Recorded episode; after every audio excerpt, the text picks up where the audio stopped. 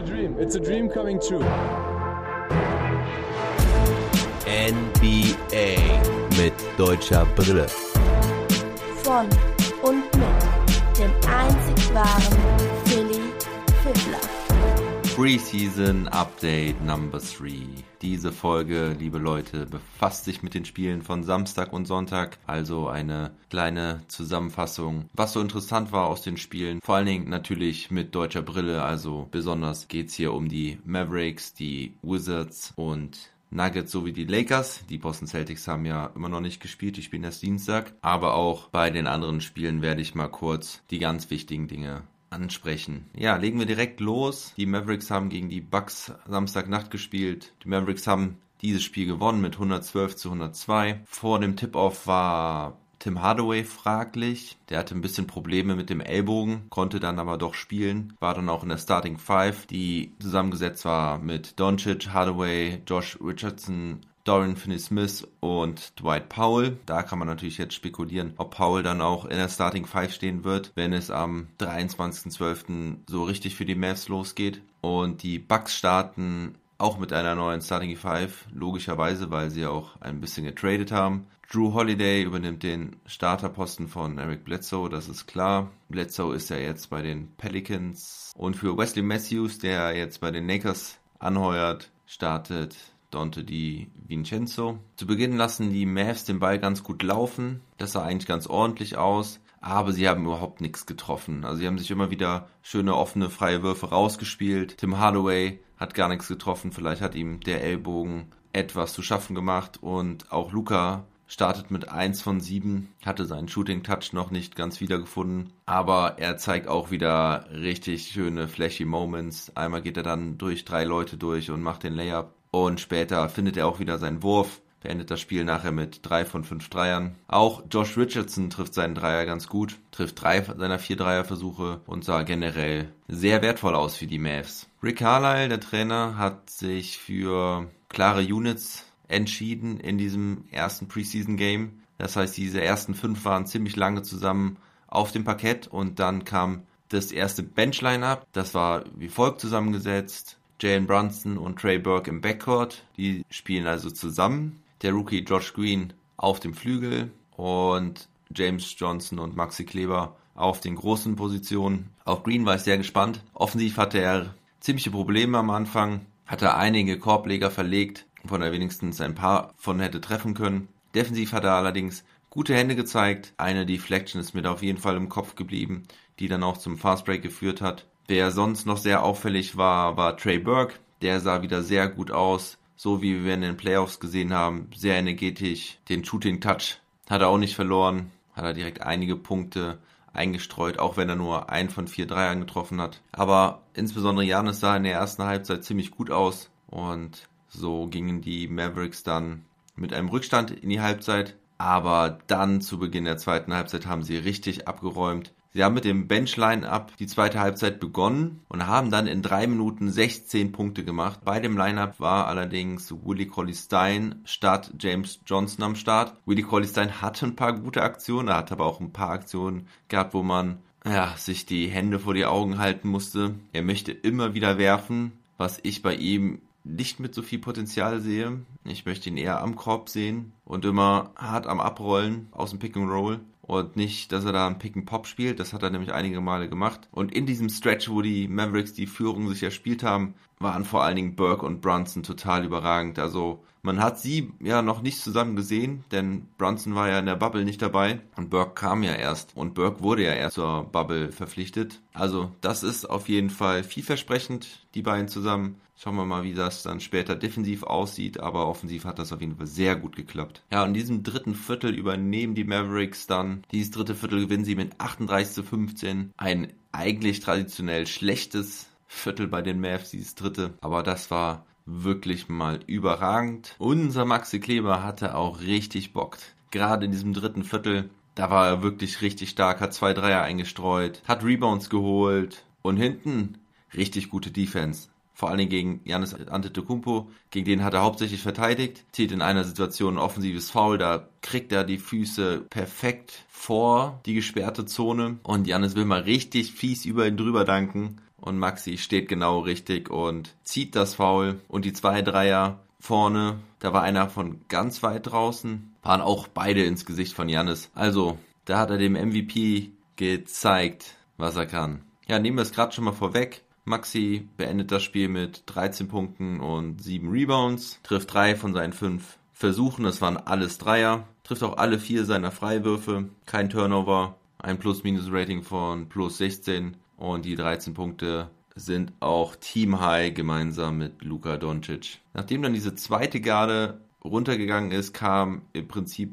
so die dritte Garde der Mavericks, die setzte sich zusammen aus Tyrell Terry, dem gedrafteten Point Guard, Nate Hinton, den haben sie ja einen Two-Way-Contract gegeben, nachdem er nicht gedraftet wurde, Wes Iwundu auf dem Flügel, der kam ja aus Orlando, Tyler Bay, der andere mit einem Two-Way-Contract, den sie dann an Stelle 36 gezogen haben und Boban Marjanovic, den sollte man auf jeden Fall kennen. Wenn nicht vom Basketballcourt, dann von John Wick, dem Film mit Keanu Reeves. Ja, und auch diese 5 haben sich richtig gut geschlagen gegen die Bucks. Vor allen Dingen Nate Hinton hatte ein richtig gutes Spiel. Er hatte 8 Punkte, 4 Rebounds, 4 Assists, also ein gutes All-Around-Game. Trifft einen Dreier, zieht einen And-One und kann sogar auch den Ball abfangen, holt sich einen Steal. Also vielleicht haben wir mit dem noch richtig Spaß. Tyrell Terry konnte leider nicht ganz so überzeugen, hat nur einen seiner 6 Würfe getroffen, wurde aber am Ende mal richtig abgefeiert, als er dann auch noch einen Charge gezogen hat. Da war er im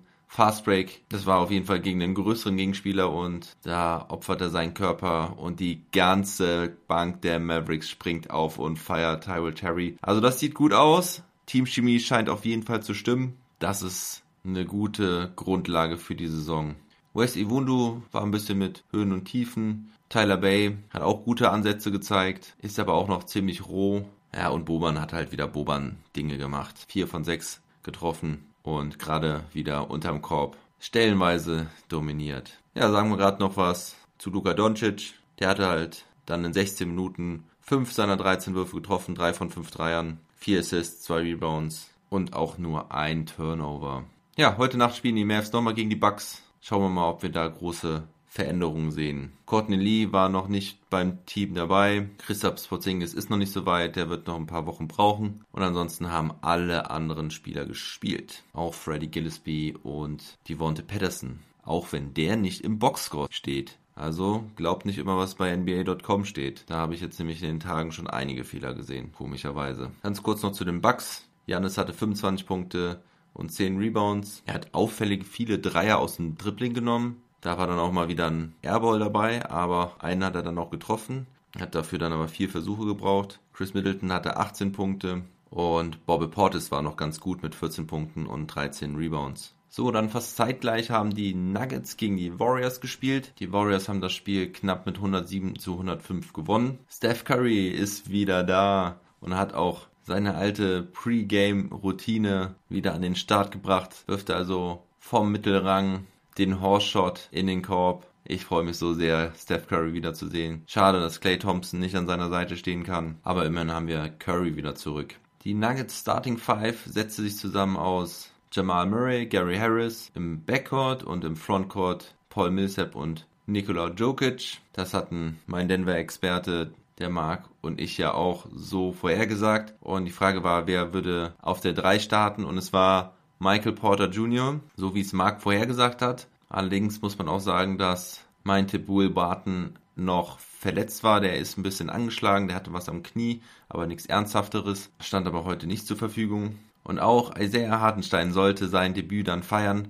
Von der Bank kam er. Die Nuggets lagen aber lange zurück, konnten am Ende nochmal aufholen, da waren sie wieder die Comeback Nuggets, doch zum Schluss konnten die Warriors das Spiel entscheiden. Jokic war wieder richtig stark, 26 Punkte, 10 Rebounds, 5 Assists, das Ganze in 22 Minuten und das, was ich von ihm gesehen habe, sah ja wirklich ziemlich fit aus und auch einige Passagen von Isaiah Hartenstein habe ich gesehen. Er hat zwar nur 8 Minuten gespielt, hat diese da aber für 9 Punkte, 4 Rebounds und 1 Steal genutzt, 2 offensive Rebounds waren dabei und er hat 3 von seinen 5 Würfen getroffen. Dazu 3 von 4 Freiwürfen. Marc war auch ganz zufrieden mit seiner Leistung.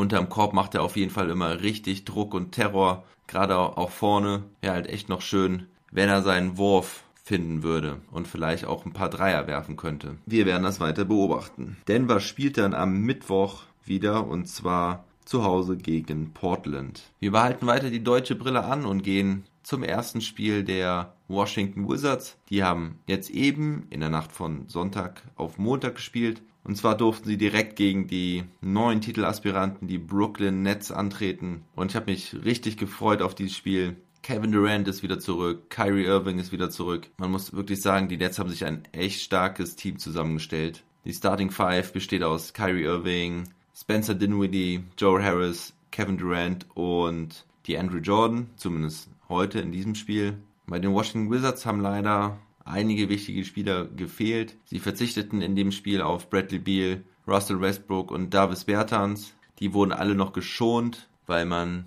kein Risiko eingehen wollte nach nur ein paar Trainingstagen. Und ebenso hat gefehlt Ish Smith, der hat auch eine kleinere Verletzung. Und so starteten dann bei den Wizards Raul Neto, der Brasilianer, neu verpflichtet. Daneben Troy Brown Jr., der Rookie Danny Avdija, Rui Hachimura und Thomas Bryant. Und Kevin Durant legt dann direkt mal los. Erste Aktion von ihm, zieht zum Korb, schöner Dank. Das sah ziemlich easy aus und ziemlich smooth. Man konnte generell keine Probleme bei ihm sehen. Er sah wirklich sehr, sehr fit aus. Und Irving dann ebenfalls vorne stark. Sie haben den Wizards richtig Probleme gemacht zu Beginn. Die kamen defensiv gar nicht zurecht. Durant und Irving individuell einfach so stark. Und dann noch diese guten Spieler drumherum mit Dinwiddie, Harris und Jordan. Das war also wirklich schon sehr, sehr scary in der ersten Halbzeit. Also wenn die Nets dann erstmal so richtig loslegen die Saison, dann können sie vielen Mannschaften sehr, sehr wehtun. Mo Wagner und Isaac Bonga kamen dann Ende des ersten Viertels rein. Sie durften auch beide gleich mal gegen Durant und Irving verteidigen. Aber erstmal zu den Aktionen vorne. Mo macht seinen ersten Dank, hat dann einen schönen Assist bekommen von Avdija, stand dann ganz allein unterm Korb. Izzy trifft einen Floater unterhalb des Korbes. Das war für beide dann mal ein ganz guter Start. Und defensiv sah es weiter schlecht aus. Irving und Durant machen zusammen 33 Punkte, treffen beide hochprozentig. Irving hat sowieso nur die erste Halbzeit gespielt, da hat er also dann 18 Punkte, 4 Assists, 7 von 9 seiner Würfe getroffen, 2 seiner 3 Dreier. Durant auch mit 15 Punkten in der ersten Halbzeit, hat in der zweiten Halbzeit auch gespielt, dort dann aber gar nichts mehr getroffen. Da scheint er dann doch ein bisschen noch Rost angesetzt zu haben, aber in der ersten Halbzeit sah er wirklich sehr, sehr gut aus. Hat auch defensiv gut verteidigt, schöne Pässe gespielt, hatte auch immer wieder DeAndre Jordan gesucht und gefunden. Ja, und ich hatte es eben schon angedeutet, Bonga durfte Durant da auch das ein oder andere Mal verteidigen. Sah da auch nicht wirklich gut aus, aber da wird er nicht der Einzige die Saison bleiben. Und Moritz Wagner hatte auch dann wieder so kleinere Probleme.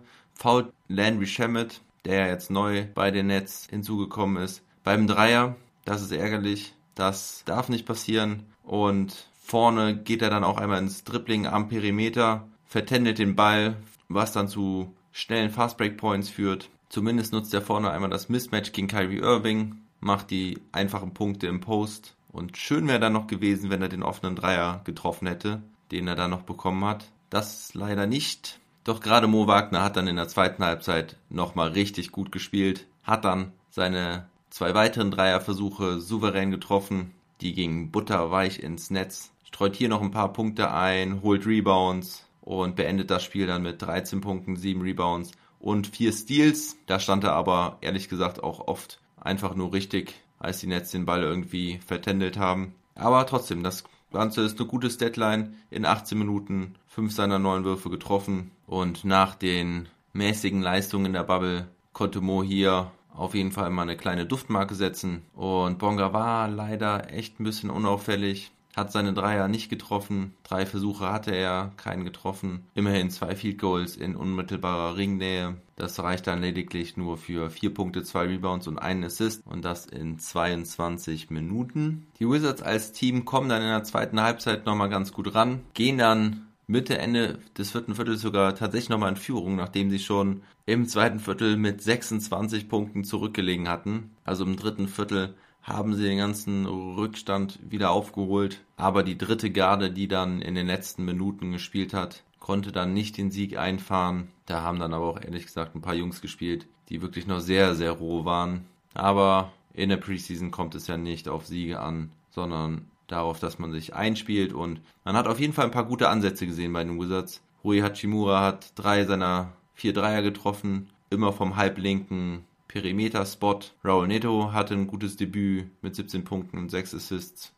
Und teilweise haben die Wizards wirklich ordentliche Defense gespielt. Stellenweise, sage ich. An anderen Stellen sah es auch wieder ganz schön bescheiden aus. Am Ende gewinnen die Nets dann also mit 119-114. Und im Anschluss gab es dann das Spiel der Lakers gegen die Clippers. Diese Partie haben wir schon am Freitag gesehen. Da hatten die Lakers gewonnen. Auch heute gewinnen sie mit 131-106. Leider war aber Dennis Schröder nicht dabei. Der wurde geschont. Genauso wie LeBron James, Anthony Davis und Wes Matthews. Alex Caruso hat eine leichte Verletzung. Und so starteten heute Caldwell-Pope, Talen Horton-Tucker, der am Freitag schon ziemlich gut gespielt hat, Kai Kuzma, Markieff Morris und Marc Gasol. Der feierte auch sein Debüt. Und ich hau's direkt raus. Talen Horton-Tucker hatte ein Wahnsinnsspiel. Ich weiß, Leute, wir reden hier über Preseason, aber der Typ hat heute mal so richtig abgeliefert. 33 Punkte, 10 Rebounds, 4 Assists, 4 Steals, 11 von 17 getroffen, 4 von 5 Dreiern, nur 2 Turnover und er hat wirklich alles gemacht. Er hat stellenweise dominiert und das gegen die LA Clippers. Gerade im dritten Viertel, als dann die gestandeneren Spieler nicht mehr auf dem Feld standen, hat er angefangen, Stepback-Threes zu nehmen, die auch zu treffen, hat das Playmaking übernommen, spielte richtig gute Defense, holt seinen eigenen Rebound nach dem verworfenen Freiwurf. Also der Junge, liebe Lakers-Fans, den solltet ihr auf dem Schirm haben. Er wird sicherlich nicht der Star der Lakers und wird auch bestimmt nicht in der Starting Five stehen oder sowas. Aber die Lakers wissen, wen sie da haben und wissen, wen sie einsetzen können, wenn Not am Mann ist oder vielleicht auch sogar als fester Bestandteil in der Rotation, weil er hat auf jeden Fall gezeigt, dass er es drauf hat. Wer auf jeden Fall auch nennenswert ist, ist Quinn Cook. Der war stellenweise auch am Kochen, also Quinn Cook is cooking sozusagen. Der hatte an diesem Abend 4 von 5 getroffenen Dreiern, dazu 7 Assists und die Story des Spiels war sowieso wieder die getroffenen Dreier der Lakers. Die Lakers treffen 18 von 25 Dreiern, das sind 72%. Wahnsinn. Nur Marc Gasol hatte 0 von 1 bei den Dreiern und alle anderen Spieler hatten mindestens 57%. Also richtig verrückt. Horton-Tucker und Cook hatte ich schon angesprochen mit jeweils 4 von 5. Kai Kuzma hatte 4 von 7. Der war noch der schlechteste Herr von der Quote. Denn Dudley trifft 2 von 2. Harrell trifft 1 von 1. Caldwell-Pope 2 von 3. Markieff Morris 1 von 1. Also richtig verrückte Nummer. Die Lakers auch wieder nur mit 8 Spielern gespielt. Die Clippers mit 18. Und selbst Kai Kuzma trifft am Ende in der Garbage Time vom Logo mit Brett den Dreier. Also da ist alles reingefallen bei den Lakers. Und was gibt's noch zu sagen? Ja, Marc Gasol. Der Typ macht einfach echt Bock. Also hinten ist er wirklich langsam, muss man sagen. Da hat er manchmal wirklich Probleme, wenn da ein schneller Gegenspieler kommt. Paul George hat ihn da manchmal ganz schön alt aussehen lassen. Ist ja auch schon 35 oder 36 Jahre alt. Aber vorne, da werden die Lakers Spaß mit ihm haben, denn die Zuckerpässe, die er da aus dem High Post spielt, sind mal richtig effektiv. Die führen eigentlich fast immer zu Punkten. Da hat er seinem alten Teamkameraden Serge Ibaka gezeigt, wie man mit Intelligenz und Skill spielen kann. Ja, was gibt's noch zu sagen? Kawhi ist noch nicht ganz der Alte, auch wenn die Quote mit 4 von 7 ganz okay war, aber der wird sich auch nicht so viel aus der Preseason machen. Kentavious Caldwell-Pope war auch wieder richtig stark, gerade am Anfang mit Defense überzeugt, die dann zum einfachen Fastbreak führt. Ganz zu Beginn hat er ein 3-and-1 reingemacht und Lou Williams ist auch ziemlich on fire. Der Mann kriegt jetzt wohl genügend Chicken Dinner, um heiß zu laufen, hat nur 6 Minuten gespielt, aber da 6 von 7 getroffen für 12 Punkte. Ja, also Talen Horton-Tucker auf jeden Fall Spieler des Spiels. Dann noch erwähnenswert, auch Kai Kuzma mit seinen 25 Punkten und 6 Rebounds und 4 Assists. Ja, das waren die Spiele mit deutscher Brille. Jetzt möchte ich im Schnelldurchlauf nochmal die anderen Spiele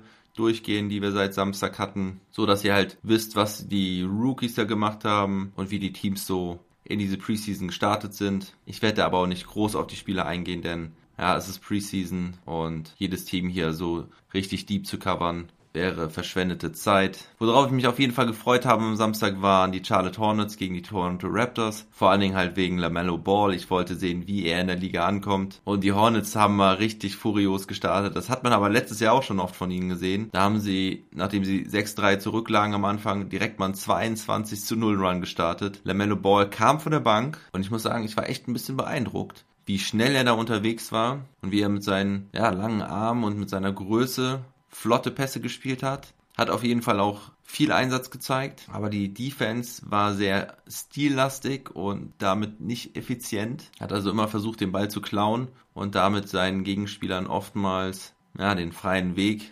aufgemacht. Ineffiziente Defense würde ich das nennen, aber diese Schnelligkeit hat mich wirklich beeindruckt. Das habe ich so in bisherigen Highlight-Videos auch noch nicht so gesehen, denn er kriegt irgendwie eine richtig gute Geschwindigkeit hinter den Ball, hat damit auch immer wieder Fastbreaks eingeleitet, aber man hat halt auch die Schwächen gesehen. Also einmal wollte er zum Layup gehen und dann prallt er an seinem Gegenspieler ab und fliegt irgendwie wie ein Flummi durch die Luft. Also da muss er auf jeden Fall noch ein bisschen Masse zulegen. Er hatte Probleme beim Scoren, hat nämlich auch keinen einzigen Punkt gemacht, dafür aber 10 Rebounds geangelt und 4 Assists geholt und davon waren 2 richtig nice Behind-the-Back-Pässe dabei, also wirklich flashy, einer auf Miles Bridges im Fastbreak, also bei LaMelo Ball werden wir diese Saison auf jeden Fall Bass haben, aber die Raptors gewinnen das Spiel, weil die Hornets nachher nicht mehr effizient scoren können und die Raptors halt wieder so ihr Ding durchziehen. Mit einer geschlossenen Mannschaftsleistung. Endstand 111-100 für die Raptors. Dann haben die Pacers gegen die Cavaliers gespielt. Da ist Isaac Okoro auf jeden Fall nennenswert. Der hat da auf sich aufmerksam gemacht, macht 18 Punkte bei 67% Feldwurfquote. Davon 16 Punkte im Viertel und gerade ganz zum Schluss macht er die entscheidenden Punkte. Also es ist 104-104 Stand. Bekommt er den Lauf in die Cavaliers, ein Fastbreak und Okoro fängt den Ball ganz vorne. Macht Layup rein, wird von hinten geschubst, kriegt also einen End-One, den er dann auch noch verwandelt und so gewinnen die Cavaliers mit 107-104. Dann haben die Oklahoma City Thunder gegen die Spurs gespielt. Die Thunder gewinnen mit 121-108. Der Rookie Alexei Pokusewski möchte ich da betonen, der machte 14 Punkte, 8 Rebounds, trifft 4 von seinen 8 Dreiern. 2 davon entscheidend am Ende des vierten Viertels, um den Sieg zu festigen. Bei den Spurs war Patty Mills mit 24 Punkten sehr auffällig. Dann haben die Timberwolves gegen die Grizzlies gespielt. Die Grizzlies gewinnen 107-105. Ja Morant hat da auf jeden Fall wieder richtig Bock gemacht. Der kleine, schlachsige Mann geht zu den krachenden Dunks hoch. 20 Punkte, 11 Assists. Anthony Edwards, der Rookie, der First-Pick-Rookie der Timberwolves, hatte Schwierigkeiten. Nur 2 von 9. Kam von der Bank, das hat mich ein bisschen gewundert. Da bin ich gespannt, ob er in der Saison auch von der Bank kommen wird. Dann die Suns gegen die Jazz. CP3 wurde aber noch geschont. Deswegen war das für mich dann nicht so interessant. Topscorer hier im Spiel war Jordan Clarkson mit 19 Punkten. Ja, und die restlichen Spiele aus der heutigen Nacht. Die Rockets haben wieder gegen die Bulls gespielt. Die Bulls können sich für die heftige Niederlage von Freitag revanchieren. Zach LaVine hatte 23 Punkte, 9 Rebounds, 5 Assists. Wall und Cousins auf Seiten der Rockets waren nicht so effizient wie noch 2 Tage zuvor. Wall zwar mit 21 Punkten, aber nur 7 von 17 getroffen. Cousins mit 10 Punkten, 6 Rebounds, aber auch nur 3 von 7. Dann haben die Knicks gegen die Pistons gespielt. Auch hier gewinnt der Verlierer von Freitag mit den Detroit Pistons. Bei den Knicks hatte RJ Barrett 25 Punkte bei guter Quote. Und bei den Pistons war Sekou Doumbouya, der Sophomore Topscorer mit 23 Punkten, 5 Rebounds in gerade mal 18 Minuten. Er trifft 8 von 11. Killian Hayes hatte auch wieder seine Schwierigkeiten. Diesmal zwar nur ein Turnover, aber nur 2 von 11 seiner Würfe getroffen. 6 Punkte, 5 Rebounds, 4 Assists. Und auch beim nächsten Spiel gewinnt der Verlierer von Freitag. Und zwar die Atlanta Hawks finden ein bisschen besser in die Spur. Sie gewinnen gegen die Orlando Magic mit 116-107. Obwohl Markelle Fultz ein recht gutes Spiel hatte mit 21 Punkten, 5 Rebounds, 4 Assists und er trifft 2 seiner 2 Dreierversuche. Am Freitag habe ich noch den Wurf von ihm gesehen, der sah wieder so komisch aus. Da konnte ich mir überhaupt nicht vorstellen, dass der Junge einen Dreier trifft in den nächsten Wochen. Aber siehe da, heute hocheffizient. Nikola Vucevic hatte 14 Punkte und 15 Rebounds, jedoch auch schwache Quoten. Und der Rookie Cole Anthony hat ganz gut gespielt.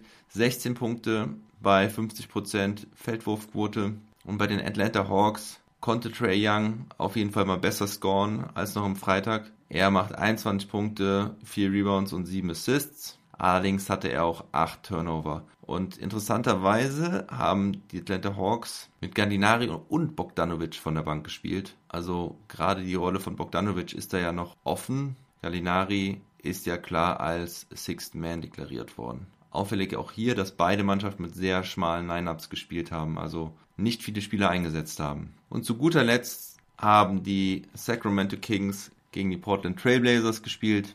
Auch die Kings kriegen ihre Revanche. Also bis auf das Lakers-Spiel gewinnt immer der Verlierer von Freitag. Bei den Kings gab es eine sehr verteilte Punktausbeute. Richaun Holmes und Kyle Guy, der Sophomore, beide mit 14 Punkten. Die Aaron Fox war ein bisschen besser aufgestellt. Diesmal 13 Punkte, 4 Assists und 5 von 9 getroffen. Aber bei Portland überragt mal wieder Harry Giles III mit 19 Punkten und 13 Rebounds. Schauen wir mal, ob er in den kommenden Spielen auch gegen andere Mannschaften als die Kings so gut scoren kann. Ja, und das war's mit der komprimierten Zusammenfassung von Samstag und Sonntag. Macht euch jetzt gefasst auf volle Kanne Trash Talk Tables. In den nächsten Tagen werde ich dann die Spiele also nicht so covern, wie ich es jetzt am Wochenende gemacht habe. Ich werde auf die Highlights eingehen und am Ende der Woche so ein bisschen die Spiele der deutschen Spieler zusammenfassen. Dadurch, dass es Dienstag, Mittwoch und Donnerstag einen langen Trash Talk Table gibt mit den Conference